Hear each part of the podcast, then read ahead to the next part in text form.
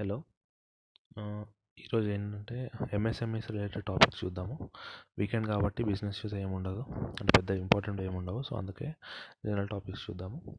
MSMEs ఏంటంటే classification change అయిందని చెప్పుకున్నాం కదా ఎకనామిక్ ప్యాకేజ్ అనౌన్స్ చేసినప్పుడు. ఎంఎస్ఎంఈ ప్యా క్లాసిఫికేషన్ చేంజ్ చేశారు. అది కాకుండా ఏంటి? మొన్న న్యూస్లో కొత్త ఉద్యాన్ రిజిస్ట్రేషన్ గురించి చెప్పుకున్నాం కదా. అంటే ఇప్పటి నుంచి ఎంఎస్ఎంఈ అనం అనమాట వీటిని. వీటిని కం ఉద్యాన్ అనే అంటాం. అంటే ఉద్యాన్ కేటగిరీ అంటాం. ఇప్పటివరకు ఎంఎస్ఎంఈ అని దీన్ని క్లాసిఫై చేసేవాళ్ళం కదా. ఇప్పుడు దాన్ని ఉద్యాన్లా మార్చారన్నమాట. దాని రిజిస్ట్రేషన్ కూడా. సో దాని గురించి ఒకసారి మళ్ళీ బ్రీఫ్గా చెప్పుకుందాం అనమాట క్లాసిఫికేషన్ ఎలా చేంజ్ చేశారో చూద్దాం. ఇంతకుముందు ఎలా ఉండేదంటే సర్వీస్ సెక్టర్కి అయితే ఒకలాగా గూడ్స్ అట్లాంటి వాటికి అయితే ఒకలాగా ఉండేది. ఇప్పుడు అలా ఏం లేదు. ఇప్పుడు కొత్త క్లాసిఫికేషన్ ప్రకారం అన్నింటికీ ఒకటే కండిషన్స్ ఉన్నాయి. ఆ కండిషన్స్ ఏంటో చూద్దాం.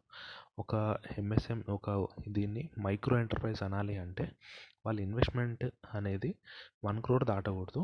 టర్న్ ఓవర్ అనేది ఫైవ్ క్రోడ్ దాటకూడదు. ఇక్కడ మధ్యలో కండిషన్ అండ్ అంటే టర్న్ ఓవర్ అండ్ ఇన్వెస్ట్మెంట్ రెండు కండిషన్ సాటిస్ఫై అవ్వాలి. టర్న్ ఓవర్ అనేది ఫైవ్ క్రోర్ దాటకూడదు. ఇన్వెస్ట్మెంట్ అనేది వన్ క్రోర్ దాటకూడదు. అట్లా. Investment in plant and machinery అట్లా. Plant machinery equipment. దాంట్లో వన్ క్రోర్ దాటకూడదు. టర్న్ ఓవర్ ఏమో ఫైవ్ క్రోర్ దాటకూడదు. అప్పుడు దాన్ని మైక్రో అంటాము. టర్న్ ఓవర్లు ఏమేమి వస్తాయి? ప్లాంట్ అండ్ మెషినరీలు ఏమేమి వస్తాయో తర్వాత చెప్పుకుందాం. సెకండ్. స్మాల్ ఎంటర్ప్రైజ్ అంటే ఏంటి? ఇన్వెస్ట్మెంట్ ఏమో టెన్ క్రోర్ దాటకూడదు టర్న్ ఓవర్ ఏమో ఫిఫ్టీ క్రోర్ దాటకూడదు. అప్పుడు స్మాల్ ఎంటర్ప్రైజ్ అంటాం. మీడియం ఎంటర్ప్రైజ్ అని ఎప్పుడు అంటాము? ఇన్వెస్ట్మెంట్ అనేది ఫిఫ్టీ క్రోర్ దాటకూడదు టర్న్ ఓవర్ ఏమో టూ ఫిఫ్టీ క్రోర్ దాటకూడదు. అప్పుడు దాన్ని మీడియం అంటాం.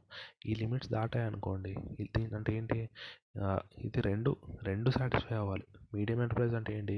ఇన్వెస్ట్మెంట్ అనేది ఫిఫ్టీ దాటకూడదు అండ్ టర్న్ ఓవర్ అనేది టూ ఫిఫ్టీ దాటకూడదు. అప్పుడు మాత్రమే మీడియం. ఇప్పుడు ఈ రెండిట్లో ఏదో ఒకటి బ్రేక్ చేసినా ఇంకా అది ఎంఎస్ఎంఈ అవ్వదు. ఎంఎస్ఎంఈ కేటగిరీ ఎందుకంటే ఎంఎస్ఎంఈలో లాస్ట్ మీడియమే కదా. మైక్రో స్మాల్ తర్వాత మీడియమే మీడియం దాటిందంటే ఇంకా అది ఎంఎస్ఎంఈ కేటగిరీలో ఉండదు. ఇప్పుడు మీడియం కంటే తక్కువ అంటే స్మాల్ సో అది ఎంఎస్ఎంఈ స్మాల్ కంటే తక్కువ అంటే మైక్రో అది ఎంఎస్ఎంఈ మైక్రో కంటే తక్కువ ఏమి ఉండదు కదా. జీరో ఇన్వెస్ట్మెంట్ ఉన్నా అది మైక్రోయే కదా. జీరో టర్న్ ఓవర్ ఉన్నా అది మైక్రోయే కదా. అట్లా. సో అదన్నమాట. అది గుర్తుంచుకోవాలి. ఇప్పుడు ఎంఎస్ఎంఈ ఎలా రిజిస్ట్రేషన్ చేసుకోవాలి అంటున్నాడు. ఇప్పుడు జూలై ఫస్ట్ నుంచి ఏమైంది? చేంజ్ అయింది ప్రొసీజర్ ఇంతకుముందు వరకు ఎంఎస్ఎంఈ రిజిస్ట్రేషన్ ఉండేది. ఇప్పుడు ఉద్యమ్ రిజిస్ట్రేషన్ ఉద్యమ్ రిజిస్ట్రేషన్ అయిందన్నమాట. అది ఎలాగా ఆన్లైన్లో రిజిస్ట్రేషన్ చేసుకోవడమే. దానికి ఏంటి? సెల్ఫ్ డిక్లరేషన్ మనం డాక్యుమెంట్స్ ఏం సబ్మిట్ చేయాల్సిన అవసరం లేదు. ఏ పేపర్ సబ్మిట్ చేయాల్సిన అవసరం లేదన్నమాట. ఆటోమేటిక్గా మనకు మన ఐడెంటిఫికేషన్ నెంబర్ వచ్చేస్తుంది. మనం ఆన్లైన్లో అప్లై చేయగానే. ఆటోమేటిక్గా వచ్చేస్తుంది. వాళ్ళు చెక్ చేయడం అదంతా ఏమి ఉండదు. మనం వాళ్ళకి ఫస్ట్ మనం ఇచ్చేస్తాం వాళ్ళకి మనకి ఇచ్చేస్తారు దాని తర్వాత వాళ్ళు చెక్ చేసినప్పుడు ఏదైనా తప్పు ఉంటే అప్పుడు క్యాన్సిల్ చేస్తారు అన్నమాట అంటే సెల్ఫ్ సర్టిఫికేషన్ అన్నమాట ఇక్కడ అట్లా. నెక్స్ట్. ఇన్వెస్ట్మెంట్ అంటే దేన్ని అంటాము టర్న్ ఓవర్ అంటే దేన్ని అంటాము అంటున్నాడు. ఇప్పుడు ఇన్వెస్ట్మెంట్ అంటే ఏంటంటే మన ఇప్పుడు ట్యాక్స్ ప్రకారం ఉంటుంది కదా. ఇన్కమ్ ట్యాక్స్ ప్రకారము దేన్నైతే ప్రాపర్టీ అంటాము అట్లా ఇట్లా అదంతా ఉంటుంది కదా. సో సేమ్ డెఫినేషన్ అనమాట ఇన్కమ్ ట్యాక్స్ యాక్ట్ ప్రకారం ఏం డెఫినేషన్ ఇక్కడ అది డెఫినేషన్ టర్న్ ఓవర్ వచ్చినప్పుడు ఏంటంటే ఇప్పుడు టర్న్ ఓవర్లో ఎక్స్పోర్ట్స్ ఉండకూడదు. అంటే ఎక్స్పోర్ట్ చేసిన టర్న్ ఓవర్ ఇంక్లూ ఇంక్లూడ్ చేయకూడదు. ఎక్స్పోర్ట్స్ కాకుండా ఇండియాలో చేసిన సేల్ అట్లాంటివి ఉంటాయి కదా. వాటిని మాత్రమే ఇంక్లూడ్ చేసి అవి అదే టెన్ క్రోర్ కానీ ఫిఫ్టీ క్రోర్ కానీ టూ ఫిఫ్టీ క్రోర్ కానీ ఆ లిమిట్ చూసాం కదా మైక్రో స్మాల్ మీడియంకి. అంతకంటే తక్కువ ఉండడం అట్లా. అంటే ఎక్స్పోర్ట్ టర్న్ ఓవర్ అనేది యాడ్ చేయకూడదు. టర్న్ ఓవర్ క్యాలిక్యులేట్ చేస్తున్నప్పుడు అది ఇంపార్టెంట్. నెక్స్ట్ ఇక ఇదేంటంటే ఇన్వెస్ట్మెంట్ అప్పుడు మరి ఎలా తెలుస్తుంది? వాళ్ళకి దాని వాల్యూ ఎంత? అంటే ఇప్పుడు ఆల్రెడీ మనం ఓల్డ్ ఎస్టాబ్లిష్మెంట్ అనుకోండి. ఏంటి? Last year ITR ITR file చేసినప్పుడు మన అంటే డిప్రిషియేషన్ కోసము మన మెషినరీ ఎంత ఉంది అదంతా వేసి ఉంటాం కదా? దాని ప్రకారం తెలుస్తుంది అన్నమాట అంటే ఇన్వెస్ట్మెంట్ వాల్యూ ఎంత ఉంది? ప్లాంట్లో ఎక్విప్మెంట్లో మెషినరీలో అని. అదే మనకు ఐటీఆర్ లేదనుకోండి అప్పుడు ఏంటి? మన సెల్ఫ్ డిక్లరేషన్ ఇవ్వాలి. ఈ ఫస్ట్ ఇయర్ వరకు. ఫస్ట్ ఇయర్ వరకు సెల్ఫ్ డిక్లరేషన్ ఇస్తే ఇయర్ ఫైల్ చేస్తాం కదా దాని బేసిస్ మీద నెక్స్ట్ ఇయర్ మనది ఇన్వెస్ట్మెంట్ ఎంత అనేది చెప్తారు. అదే మనం ఓల్డ్ ఎస్టాబ్లిష్మెంట్ అనుకోండి ఆల్రెడీ మనకు ఉందనుకోండి అంటే మనం ఆల్రెడీ ట్యాక్స్ ఫైల్ చేసి ఉంటాం కదా ఆ ఫైల్ చేసిన దాంట్లో మన ఏంటి ప్లాంట్ మెషినరీ ఎక్విప్మెంట్ నెంబర్స్ ఉంటాయి కదా అది తీసుకుంటారన్నమాట. అది తీసుకొని చూస్తారు ఓకే వన్ క్రోర్ దాటలేదు దాటలేదు కాబట్టి వీడిని మైక్రో అందాము ఓకే టెన్ క్రోర్ దాటలేదు. సో వీడిని స్మాల్ అందాము. నెక్స్ట్ ఫిఫ్టీ క్రోర్ దాటలేదు. సో వీడిని మీడియం అందాము. అట్లా అన్నమాట. అదేంటి లాస్ట్ ఇయర్ ఐటీఆర్ ఫామ్స్లో ఉంటుంది కాబట్టి అట్లా. ఇది అదే వాడు కొత్తగా పెట్టామనుకోండి బిజినెస్ అనేది. మనకి ఇప్పటివరకు ఐటీఆర్ ఉండదు కదా. ఉండదు కాబట్టి ఏంటంటే ఫస్ట్ ఇయర్ వరకు వీళ్ళకి ఒక ఆప్షన్ ఉంటుంది. అంటే మీరే మీ ఇన్వెస్ట్మెంట్ ఎంతో చెప్పండి. సెల్ఫ్ డిక్లేర్ చేసుకోండి. ఫస్ట్ ఇయర్ వరకు మాత్రమే. ఎందుకంటే ఫస్ట్ ఇయర్ అయిపోయిన తర్వాత మనం కూడా ఐటీఆర్ పే చేస్తాం కదా. ఆ ఐటీఆర్లో మనము మెన్షన్ చేస్తాం కదా మన ఎక్విప్మెంట్ ఎంత ఉంది ప్లాంట్ ఎంత ఉంది మెషినరీ ఎంత ఉందని సో దాన్ని బట్టి అప్పుడు మన క్లాసిఫికేషన్ అనేది మన చేంజ్ అవుతుంది చేంజ్ అవ్వచ్చు అట్లా. నెక్స్ట్ టర్న్ ఓవర్ ఆల్రెడీ మాట్లాడుకున్నాము. ఆ టర్న్ ఓవర్లో ఎక్స్పోర్ట్స్ ఉండవు.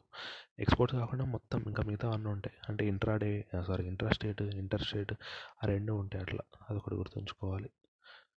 ఇప్పుడు మళ్ళీ ఏంటంటే మన పాన్ కార్డ్ డీటెయిల్స్ అవంతా ఇవ్వాలి అది ఉంటుంది PAN card details Aadhaar card details అవి ఇవ్వాలి అని చెప్పుకున్నాం కదా ఎవరివి ఇవ్వాలి?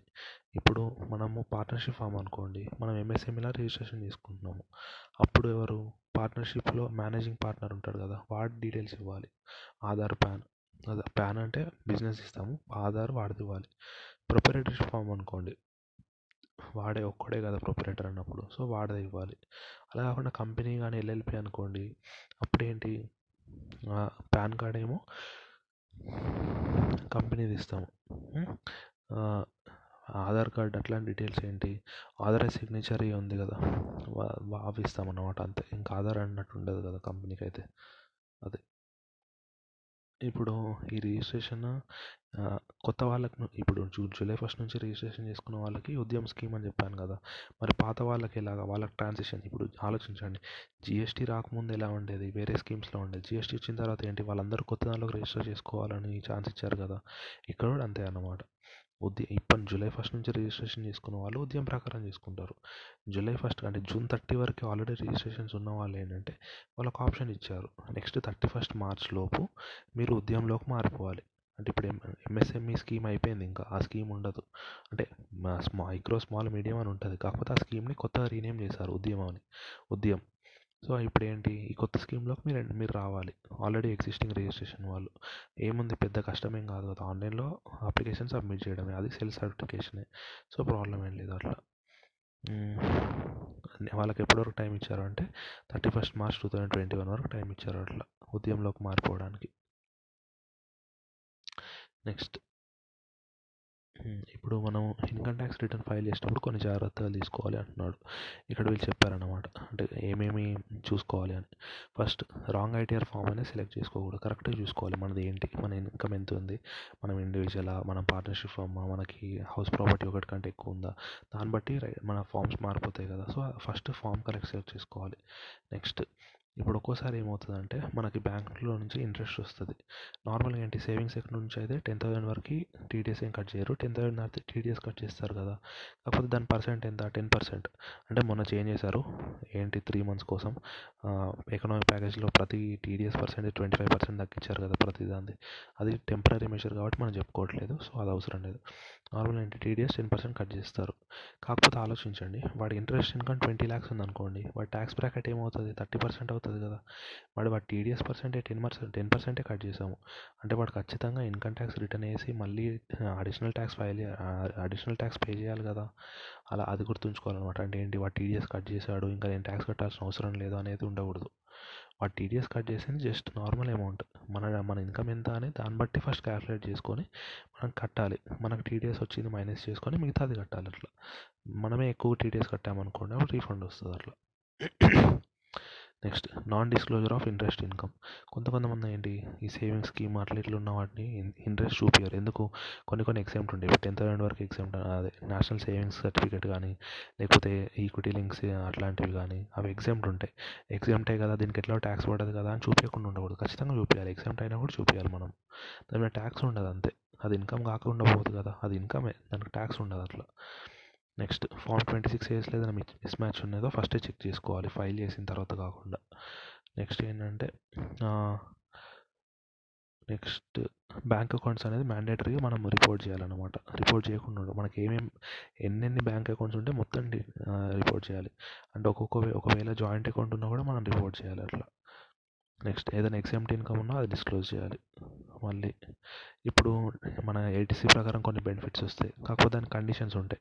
అంటే ఇట్లా మీరు ఫైవ్ ఇయర్స్ లోపు అసెట్ అమ్మేస్తే మీరు తీసుకున్న బెనిఫిట్ రివర్స్ చేయాలని ఉంటుంది. అట్లాంటివి కూడా కరెక్ట్ చూసుకోవాలి. ఏదైనా మనము అంటే ఇంతకుముందు తీసుకున్న బెనిఫిట్ ఏదైనా రివర్సల్ అయ్యే స్కోప్ ఉందా ఈ ఇయర్లో అట్లా ఉంటే అది ఇయర్ ఇన్కమ్లోకి యాడ్ చేసి దాని మీద ట్యాక్స్ కట్టాలి అట్లా. నెక్స్ట్ ఐటీఆర్ అనేది వెరిఫై చేయాలి. ఓన్లీ ఐటీఆర్ ఫైల్ చేస్తే సరిపోదు. వన్ ట్వంటీ డేస్లో మనం వెరిఫై చేయాలి. వెరిఫై చేయడానికి మనకి ఆప్షన్స్ ఉంటాయి. ఒకటి ఏంటి? డైరెక్ట్ బెంగళూరు ఆఫీస్కి పంపించవచ్చు సెకండ్ ఏంటి? ఐటీఆర్ ఎలక్ట్రానిక్గా మనము మనం ఆధార్ ఓటీపీ వస్తుంది. లేకపోతే ఈ ఎలక్ట్రానిక్ వెరిఫికేషన్ కోడ్ వస్తుంది. ఆ రెండింటి ద్వారా చేసుకోవచ్చు అట్లా. మళ్ళీ ఇంకోటి ఏంటంటే క్లబ్బింగ్ ఆఫ్ ఇన్కమ్. ఇది కూడా చెక్ చేసుకోవాలి. ఏదైనా ఇన్కమ్ మన క్లబ్ వేరే వాళ్ళది మన క్లబ్ ఏదేమైనా ఉందా? అట్లా చూసుకోవాలి. మళ్ళీ అసెస్మెంట్ ఇయర్ కూడా కరెక్ట్ చూసుకోవాలి. ఎందుకంటే ఇప్పుడు నార్మల్గా ముందు కడతాం కదా కొంతమంది ముందు కట్టే వాళ్ళు వాళ్ళకి లాస్ట్ ఇయర్ది కూడా చూపిస్తుంది అట్లా. సో అది కరెక్ట్ సెట్ చేసుకోవాలి. ఇప్పుడు ఎవరైనా జాబ్ చేంజ్ చేయాలనుకోండి ఓన్లీ కొత్త ఎంప్లాయర్ దగ్గర నుంచి వచ్చిన శాలరీ మాత్రమే డిస్క్లోజ్ చేయడం కాదు. ఫస్ట్ పాత ఎంప్లాయర్ దగ్గర కూడా డిస్క్లోజ్ చేయాలి. అదే త్రీ మంత్స్ అక్కడ చేసి నైన్ మంత్స్ ఇక్కడ చేస్తే నైన్ మంత్స్ ఒకటే చూపించడం కాదు ఆ పాత త్రీ మంత్స్ కూడా చూపించాలి అట్లా. మళ్ళీ అగ్రికల్చర్ ఇన్కమ్ ఉంటే అది ఎగ్జామ్ టౌన్ కాకపోతే అది చాలామంది చూపించరు. కాకపోతే ఏంటి ఫైవ్ ల్యాక్ దాటిందంటే అది కూడా చూపించాలి. అట్లా. దాంట్లో మళ్ళీ ల్యాండ్ డీటెయిల్స్ అవన్నీ ఇవ్వాలన్నమాట అది. మన బ్యాంక్ జాయింట్ అకౌంట్ ఉన్నా కూడా అది కూడా చూపించాలి అట్లా. ఏదన్నా ఇమ్మోబుల్ ప్రాపర్టీ సేల్ చేసామనుకోండి బయ్యర్ డీటెయిల్స్ కూడా ఇవ్వాలి అట్లా. అప్పుడు పాన్ ఆధార్ వాడి ఆధార్ పాన్ డీటెయిల్స్ ఇచ్చామనుకోండి వాడు కరెక్ట్గా చేస్తున్నాడో లేదో తెలుస్తుంది కదా అట్లా. ఇదన్నమాట. సో ఈరోజు న్యూస్ ఇవి రెండే. పెద్ద కన్ఫ్యూజింగ్ అయినవి ఈజీ టాపిక్సే. సో అట్లా అనమాట ఆల్ ద బెస్ట్ రేపటి నుంచి అయితే మళ్ళీ నార్మల్ న్యూస్ ఉంటుంది. బిజినెస్ న్యూస్ కానీ అట్లాంటివి. So all the best thank you so much. Have a nice day. రేపటి నుంచి మళ్ళీ నా బిజినెస్ ఇంపార్టెంట్ బిజినెస్ ఆర్టికల్స్ తోటి మీట్ అవుదాం. Thank you so much.